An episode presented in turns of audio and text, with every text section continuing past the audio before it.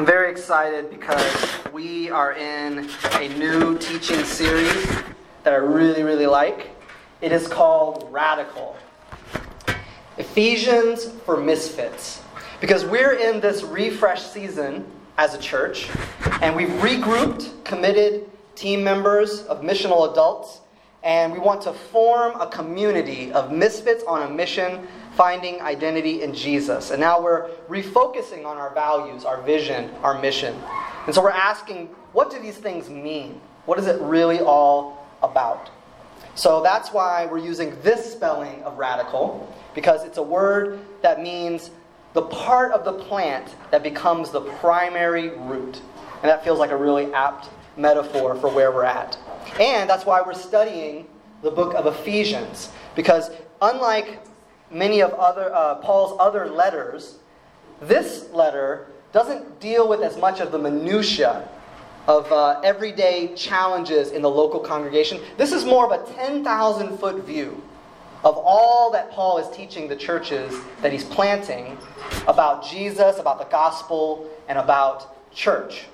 So, for our purposes, Ephesians is like a, a misfit manifesto. It's where we find our seed verse as a church, being rooted and established in love. And so this week we're going to look at the first half of chapter 2. Last week we were in chapter 1. Um, and the first half of chapter 2 culminates in a very familiar verse to a lot of us. If you've been in church for any amount of time, you've probably heard this verse quoted. Um, and I'm going to take a little bit of a different approach to that verse this morning. This might be a bit of a challenging word for some of us. Uh, you might have to wrestle with a little bit of what I'm saying this morning, but that's, a, that's actually part of the plan. I want you to know that. That I am going to say things sometimes that you're going to disagree with, and that's okay. We can disagree.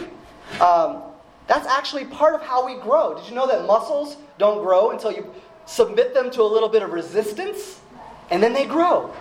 So you might feel a little bit of that resistance, a little bit of that pain of muscles growing this morning. But you know what my drill sergeant used to always say in boot camp? He used to say, Pain is weakness leaving your body. And that's exactly how he would say it. Pain is just weakness leaving your body. So, um, I also want to say that that's what small groups are for. That's why I go to the trouble of creating a, a, a small group discussion guide so that when we gather, we can wrestle with these ideas. We can hear and learn from one another, different perspectives, and grow in that way. And learn how to disagree well, right? Isn't that something we need to learn how to do when we look around our nation today? We need to learn how to disagree well. So, I'm going to start by talking about how we all approach texts. Every one of us. We all approach texts reading them through our lenses. We all have lenses, and those lenses affect the questions that we ask about the text that we're reading and the questions we don't ask because we make assumptions. And then I'm going to talk about some of the ways that we misunderstand this concept that we're going to talk about this morning faith in Christ. What is faith in Christ? Some ways that we misunderstand that, and then I'm going to close with a, a section that I call So What? What does all this matter, anyways? So, um, this might be, for some of you, a little bit of a thinking cap type of message. That's okay. We can worship God with our minds this morning, too. So, put on your thinking caps, and let's start with a parable. In a book called Mere Discipleship, Dr. Lee Camp tells this parable. You ready? Imagine a remote hamlet, a small village, removed from the rest of the world. And in this hamlet, the, all the inhabitants are afflicted with a strange eye disease. Suppose that this is a genetically inherited disease that manifests itself with only one symptom a strange cataract, which doesn't blur the victim's vision, but instead, the cataract simply casts a rose colored tint over the afflicted's vision. In such a scenario, It's quite likely that all the inhabitants of this small provincial village would simply assume that the world is rose tinted. So strong, in fact, would this assumption be that the inhabitants of this little hamlet would likely never even discuss it. And certainly they'd never question it. Because anyone who might question such an empirically proven assumption would certainly be considered a little strange, if not irrational. Right? They would say, "What do you want to what more do you want to know? You could see it with your own eyes, right?" So this parable is designed to show us something about our social locations and the way in which our social locations affect the way we view things that we're interpreting. And what I mean by social location is I mean that we are all situated geographically, we're all situated historically and culturally, and even bodily. And the way in which we are situated affects the way that we bring ourselves to what we're interpreting. So, today we're going to look at a passage that has a long history of interpretation in the Christian tradition. And before we read this passage together, we need to realize that most of us already think we know what it means because we've been taught. And we have social locations that tell us what this means. And uh, like the inhabitants of that small little hamlet, maybe you've never even questioned it. You've just thought that's what it means. Surely, you would question that would be irrational. And here's why. This month marks the 502nd anniversary, 502 years since Martin Luther nailed his infamous 95 Theses to the door of All Saints Church in Wittenberg, Germany, 1517, October 31st. And that's traditionally what, we what we think of when we think of the spark that ignited the Protestant Reformation. And so, from that initial objection, those 95 theses, sparked a movement. And out of that movement grew all these denominations that you see past Luther, right there. So you've got Lutherans and Presbyterians and Anglicans and Methodists and even Covenanters, right? Covenanters come from that movement. But what if I were to tell you that the Reformation has given us a rose tinted cataract. And we see the, uh, we see the world through Protestant eyes, Western, modern, Protestant lenses. N.T. Wright is a world renowned historian and theologian. He's written a lot about this subject. And he has a famous line that I think we need to keep in mind as we read this text this morning. Here's what he says He says, For too long, we have read the scriptures with 19th century eyes and 16th century questions. But we need to get back to reading with first century eyes and 21st century questions. Did you catch that? That's our goal. So, that's how we want to approach this text this morning. We want to understand what is faith in Christ from the perspective of the Apostle Paul and the audience the recipients of Ephesians, its original recipients. And then we want to ask of that text 21st century questions. But before we dive right into the passage, would you pray with me for the Spirit's illumination? Holy Spirit of God, Spirit that animated the Jesus movement in Paul's day. We pray that you would blow afresh upon us this morning. Shine your light of wisdom and truth on the scriptures today. Give us eyes to see how you are at work in our day. Give us ears to hear your voice calling us into new ways. Give us hearts that delight in serving you with all that we are and all that you are making us. In the name of the Lord Jesus, we pray. And all God's people said, Amen. All right, you're welcome to follow along in your own translation of the Bible if you got one. You can look on your smart devices, old fashioned paper devices, or you can follow along on the screen beside me. I'm going to start in chapter 2, verse 1, and we're going to go to verse 10. As for you, you were dead in your transgressions and sins, in which you used to live, and you followed the ways of this world and of the ruler of the kingdom of the air, the Spirit who's, at, who's now at work in all those who are disobedient. All of us also lived among them at one time, gratifying the cravings of our flesh and following its desires and thoughts. Like the rest, we were by nature deserving of wrath. But because of his great love for us, God, who is rich in mercy, made us alive with Christ, even when we were dead in transgressions. It is by grace you have been saved. Verse 6. And God raised us up with Christ and seated us with him in the heavenly realms in Christ Jesus, in order that in the coming ages he might show the incomparable riches of his grace, expressed in his kindness to us in Christ Jesus. For it is by grace you have been saved, through faith, and this not of yourselves. It is the gift of God, not by works, so that no one can boast. For we are God's handiwork created in Christ Jesus to do good works, which God prepared in advance for us to do. Amen. So, in the first five verses of this passage, Paul uses this vivid metaphor that has stuck with a lot of us. We were dead in our transgressions, but God made us alive in Christ. Who doesn't like a good zombie movie, right? Zombies are fun. I haven't actually gotten into The Walking Dead. I know a lot of people have. But I did see a really cool zombie movie a few years ago called uh, Warm Bodies. Anybody seen this movie? This is adorable. This is an adorable movie. It's kind of a rom com. No, it's really it's kind of a rom com.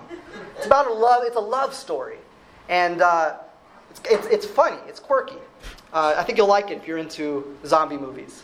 Um, but there's something compelling about zombie stories. They're very, very popular. I think this is my working theory. This is why I think zombie movies are so and shows are so popular. I think that they're a way of us exploring questions like what does it mean to be human? What does it mean to be alive? And what causes us to think of others as inhuman?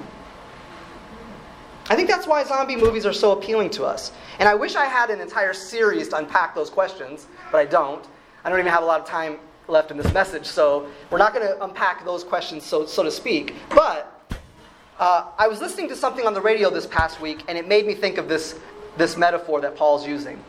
I was listening to a, a, an interview about prison reform, and the host was interviewing a man that's currently incarcerated. And she was talking about policies that were going to take effect in a few years. And the man said this He said, Time in here feels different than out there. He said, We do the same thing every day. And so I don't really feel like I'm living my life, I'm just existing. And that really stuck with me. I said, That's what Paul's talking about in this metaphor. Paul is capturing a really important part of what it means to be joined with God in the Messiah through the Spirit. We are made alive in a dynamic, loving relationship with God and others. We were made to be in shalom with God and others, to be in wholeness and harmony and right relatedness with others. But sin has disrupted that shalom. And sin has numbed us to God, has numbed us to His love, has numbed us to our love for one another. So without Christ, we're not truly living, we're just existing. But by being joined with Christ and by and being joined with Christ in the waters of baptism and through receiving the Holy Spirit, our lives become what they were always meant to be. Our lives take on that purpose, that meaning, and we begin to live into the Christ like character that we were always meant to have.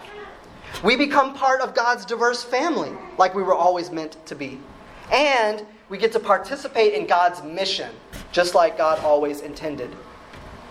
But there's more to this passage than just the metaphor of being made alive from being dead in our transgressions. The second half of this passage, Paul goes on to talk about two very familiar concepts to Western modern Protestants grace and faith.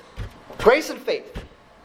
And it doesn't really matter if you identify as a Protestant or not. I don't strongly identify as a Protestant. If you are part of the English speaking Western world, which we all are in this room, you have come under the influence of the Protestant Reformation, whether you like it or not, whether you realize it or not. You and I in the United States have, have been taught and have formed lenses, Protestant lenses. And this verse that we're looking at in this passage about faith and about grace is kind of like ground zero for a Protestant Reformation thinking. So, a lot of people uh, in the English speaking world, for them, this is the verse that points to the doctrine of justification, which means being made right with God. How we are, how we are put in right relationship with God. And this all goes back to that guy, Martin Luther. Martin Luther was a monk, and when he was a monk, he was part of the Roman Catholic Church. There really was just one church. There was the Roman Catholic Church and, and there was the Eastern Orthodox Church, but there was no tens of thousands of little mini denominations, right? There, like there are today. And he was absolutely uh, committed to being a follower of Jesus, but he never quite felt like he measured up. Have you ever had that feeling? He felt like he couldn't quite be worthy enough for his calling as a monk. And he was also a scholar. He taught theology in the seminary. And he strongly objected to some of the things that were going on in his church, like the excesses of the Roman Catholic Church in the medieval period. For example, the, one of the things that scandalized Martin Luther was the selling of indulgences. Indulgences was a technique um, that he saw used as a fundraiser to build big church buildings. And this is how it would work people could purchase certificates that would give them the meritus virtue or righteousness of the saints. And so you could buy righteousness. And you could buy some of your family members their uh, exit out of purgatory. So they even had little slogans. I can't, I can't think of this, how the slogan goes, but it's like if you put a coin in the pot, then your aunt gets out of purgatory or something like that. it was great. So, uh, so Martin Luther objected to these things. He said, You can't earn righteousness, you can't buy it. That's not what the gospel says.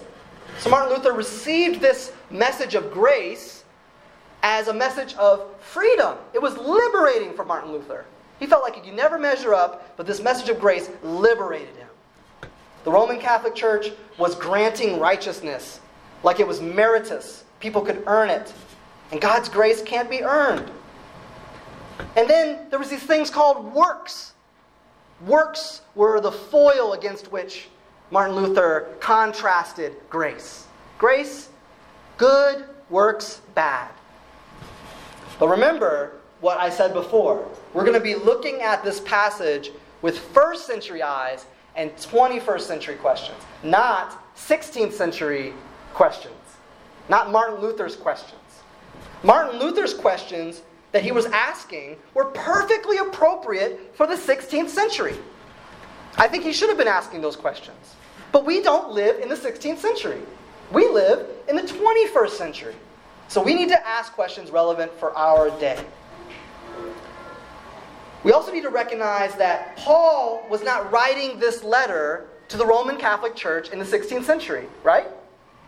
Paul was writing this letter to churches in the Roman province of Asia in the first century. And they didn't have a pope, and they didn't have indulgences. So the works that Paul is talking about are not the same works that Martin Luther was talking about. So, what does Paul mean when he talks about faith in Christ? What is this concept? What is Paul talking about? This word in Greek is pistis. That's the word that we translate as faith. But as you know, words evolve.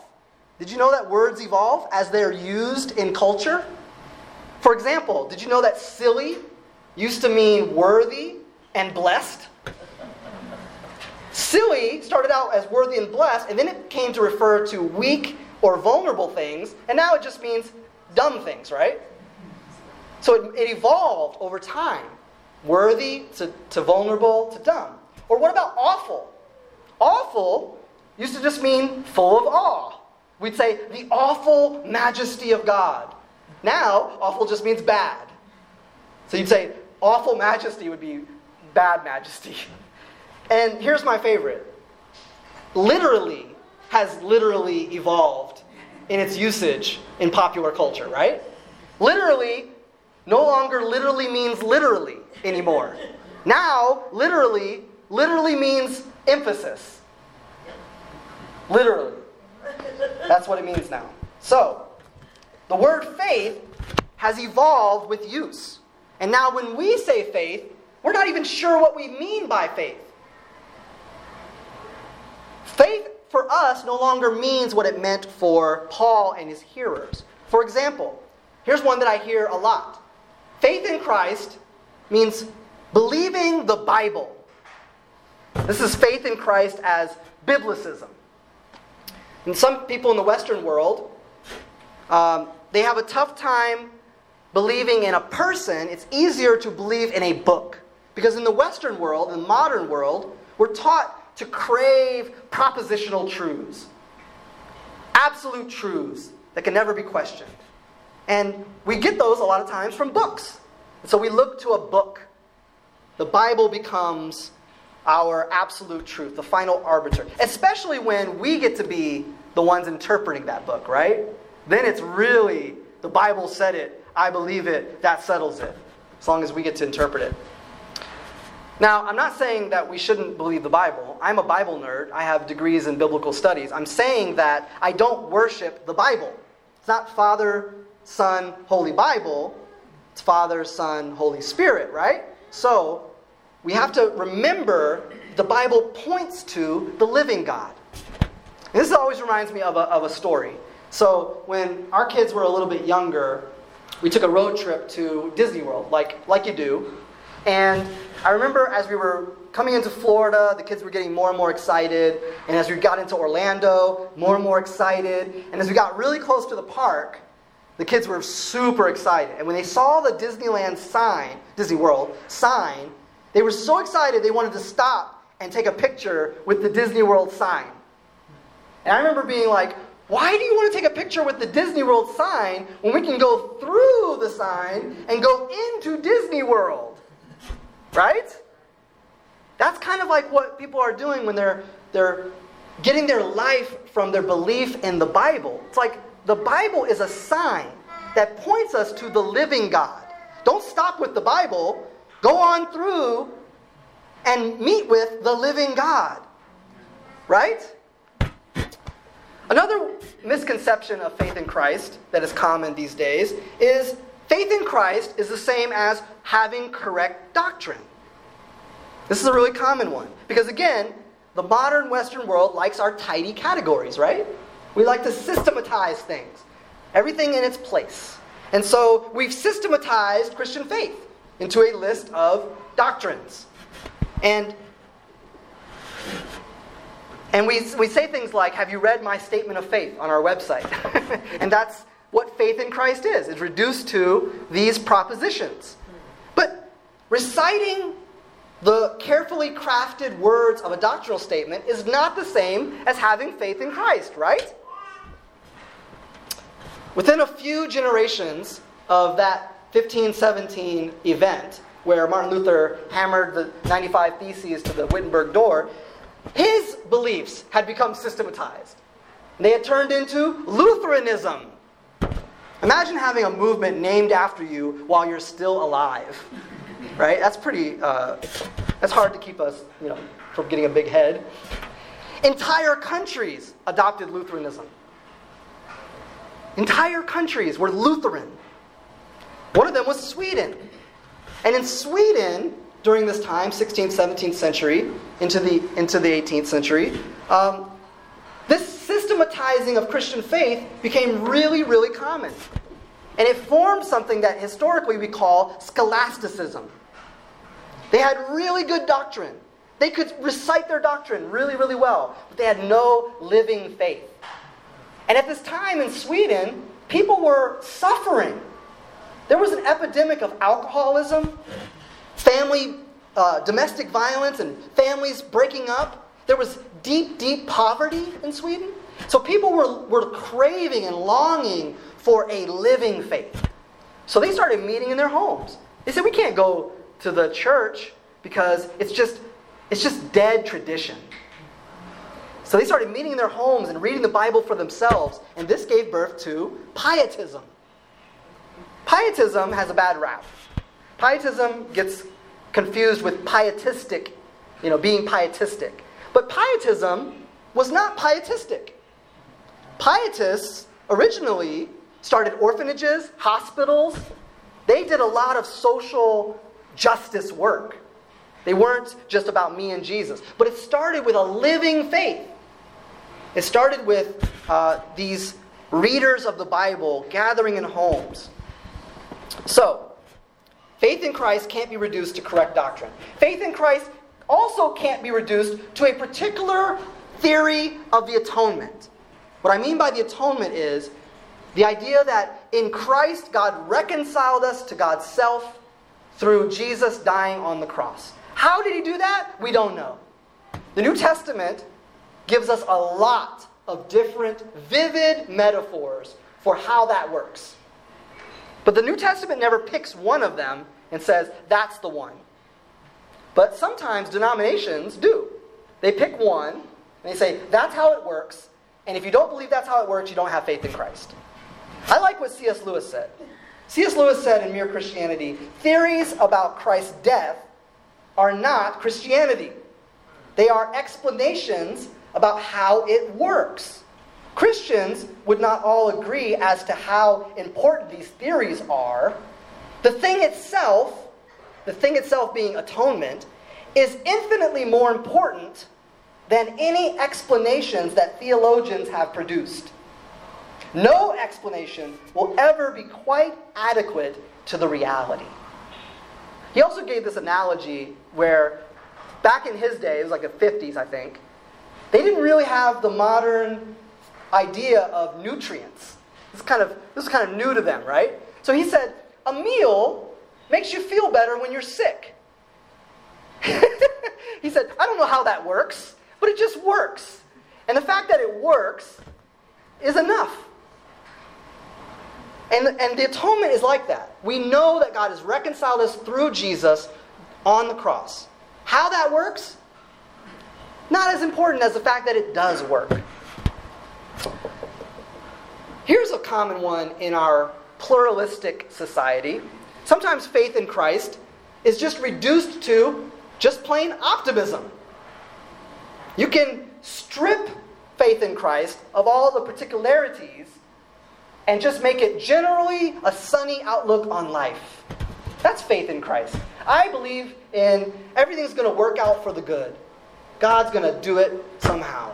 And that's faith in Christ.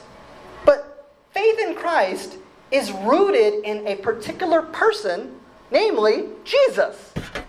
And it's rooted in the particular promises of Jesus. So faith in Christ is not optimism either. Finally, faith in Christ is not intellectual assent. This is a really common mistake that we make.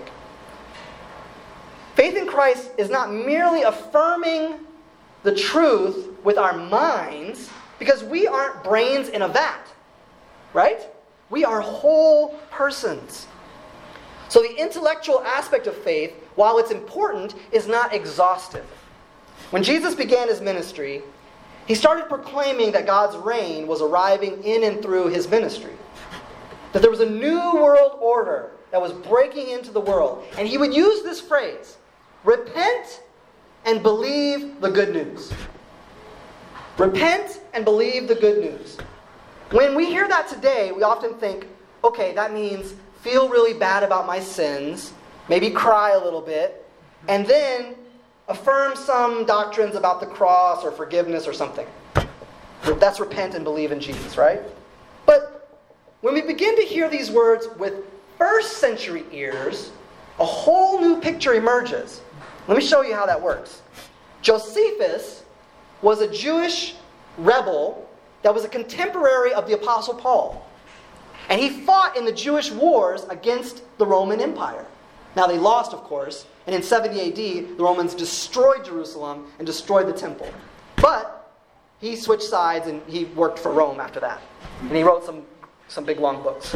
But Josephus, when he was a rebel, he went to Galilee and he tried to recruit more Jewish rebels to fight against Rome with him. And what he would say to them is this He would say, Repent and believe in me. That's what Josephus would say. He didn't mean feel sorry about your sins and say a sinner's prayer and believe some abstract propositional doctrine. No, here's what he meant. He meant stop living your life the way you've been living it, start living it in this direction, and follow me. Come with me and fight with me against Rome. Repentance is a turning of your life, a turning of your trajectory in life. That's what Josephus meant, and that's what Jesus meant. So, when we get into verses uh, 9 and 10, 8, 9, and 10 of this passage, when we talk about faith in Christ, we have to keep these things in mind. This whole life trajectory transformation. It reminds me of something that I, that I heard on Friday night. Juice and Ginger invited us to a wonderful uh, gala, and uh, it was a missions organization, a Christian missions organization, was holding a fundraising gala, and they had many special guest speakers. And one of those special guest speakers was a former colonel in the Burmese army. And part of his job in the Burmese army was to eradicate ethnic minorities that were considered a threat against the government. He was given orders to, to destroy villages. And then he was wounded, like critically wounded, in, uh, in a battle where I thought something like 90% of his body was burned in a fire. And he was in a coma for two months. And while he was in this coma, he had an experience in which he encountered Jesus. This is what he says. And in that moment, he felt Jesus' love, and he knew that he was going to live, that he wasn't going to die. So when he awoke from his coma, he still had to recover from his injuries. That took two years. But if you're in a hospital for two years recovering from your injuries, you have a lot of time to think about your life. And that, that encounter with Jesus changed the trajectory of his life.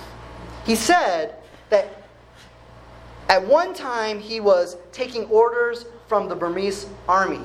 He said, but after that experience encountering Jesus, sensing his love, he had a new tra- tra- trajectory in his life. He was no longer a soldier in the Burmese army. Now he had a new commanding officer.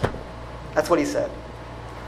And so now, today, he spends his life trying to rescue people that are being trafficked, feed people who are desperately hungry, and save some of the very same people that he was once ordered to eradicate. His whole life's trajectory shifted because of an encounter with the living God. So, faith in Christ is not just something we do with our heads, it's not just something, it's not just to do with a book. Faith in Christ is a holistic trajectory of life thing. It's a vitally connected and energized relationship with the living God. I like to put it like this faith in Christ is about our allegiance. I think allegiance is the best way for us to capture this pistis word, translated into our modern day context. Faith in Christ is about trust, it's about loyalty, it's about obedience. Faith in Christ is about our whole lives being caught up into the life of God. It's about our hearts, our minds, our desires, our hopes, our dreams, everything about us being taken up into the life of God and, and trans, transfigured. So, here's the so what part. This is why this matters. Because we live in a world where every day, whether we realize it or not, we are being formed to compartmentalize our lives. Western culture has taught us that we have a religious life, we have a social life, we have a married life, we have all these different lives. And we can live them independent of each other. I could be one way on Sunday, I could be one way on Monday. But faith in Christ cannot be compartmentalized. Faith in Christ is a whole life and being transformation. Faith in Christ is political, social, religious, economic, spiritual, physical, emotional. It's all of the above. Faith in Christ is not about being saved from works, like feeding the poor, rescuing the trafficked. It's being saved for works. That's why Paul concludes this passage with the verse that says, For we are God's handiwork created in Christ Jesus to do good works. For too long, we've had this foil works are bad, grace is good. That's not what Paul is saying. Paul is saying we have been created new. Our new lives are created, recreated, in order to walk in the newness of life that God is giving us. And that includes working, spending our lives working for others. Matthew Bates is the author of a book that I cannot recommend more highly. I love this book. I have a something like 16 page review of the book, something like that. I could send you.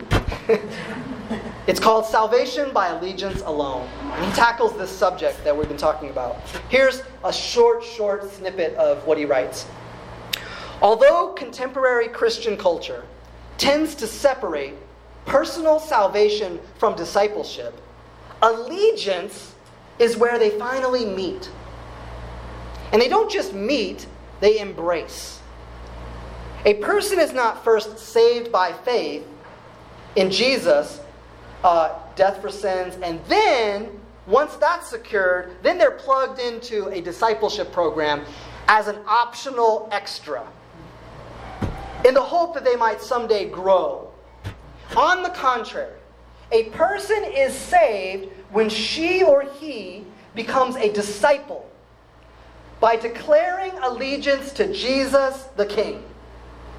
That is, when a person agrees to submit obediently to Jesus' wise and sovereign rule so as to take up his way of life. Salvation by allegiance alone. Here's the other reason why this is really important today.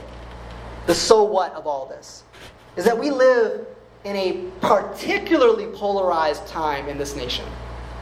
And there are all kinds of allegiances that are vying for our hearts and minds, our whole lives. And you and I can easily get swept up into those movements. We can easily uh, spend our energies fighting for things that aren't the kingdom of God. I'm not telling you don't vote. I'm going to vote. But what I'm telling you is we have to prioritize. We have to give our entire hearts, give our whole lives to God. And this is what Jesus said. Jesus said, You cannot serve two masters. Money is one of those masters that is vying for our allegiance. Political partisan philosophies are one of those masters that are vying for our allegiances. But we cannot serve two masters. We can only serve the one. So, sisters and brothers, every day you and I are tempted to bow down before other masters, other lords. Every day we're tempted in a thousand little ways to give our energies and our lives over to pursuits other than the renewal of all things. Every day, in a thousand little ways, we're tempted to keep back a little part of our hearts for something else. Little harbor little idols in our hearts. Or we're tempted to put our trust in politicians, tanks and bombs, sometimes romance, definitely money.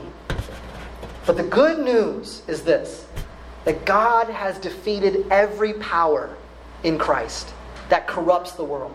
God has already won the decisive victory in the war against evil. It's already done. We are in what N.T. Wright calls mopping up operations. The last death throes of evil, kind of flailing about. But we are assured victory because Christ has already won on the cross. The good news is that you and I are not the first missionaries. God is the first missionary. This is God's mission. And God has invited you and I to join Him in that mission. The good news is that Jesus sits on the throne even now.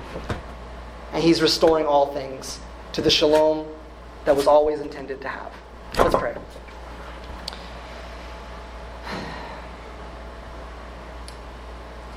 God, I thank you that you have everything under control. You are not wringing your hands, worrying about what's going on, that you know that your plan is being implemented even as we speak. I thank you, God, that you are wise enough, resourceful enough, powerful enough to give us a part in your mission, to empower your people to join you in this work of the renewal of all things. And God, I thank you that you are renewing all things, that all things are becoming uh, recapitulated in Christ. I thank you that all things are being renewed and rejuvenated with life and energy. I pray that we would give our whole lives to that effort. I pray that we would bow our hearts before your throne in utter gratitude for your grace. Thank you that you have secured the victory.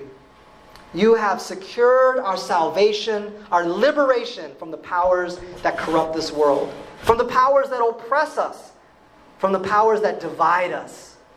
You have secured the victory. God, I pray that we would walk in that victory. I pray that you would empower your people by your Spirit, that we would become an alternative community that puts on display the beauty and the power of the gospel to destroy every dividing wall and to advance the shalom that will one day characterize the whole world. In Jesus' name we pray. Amen.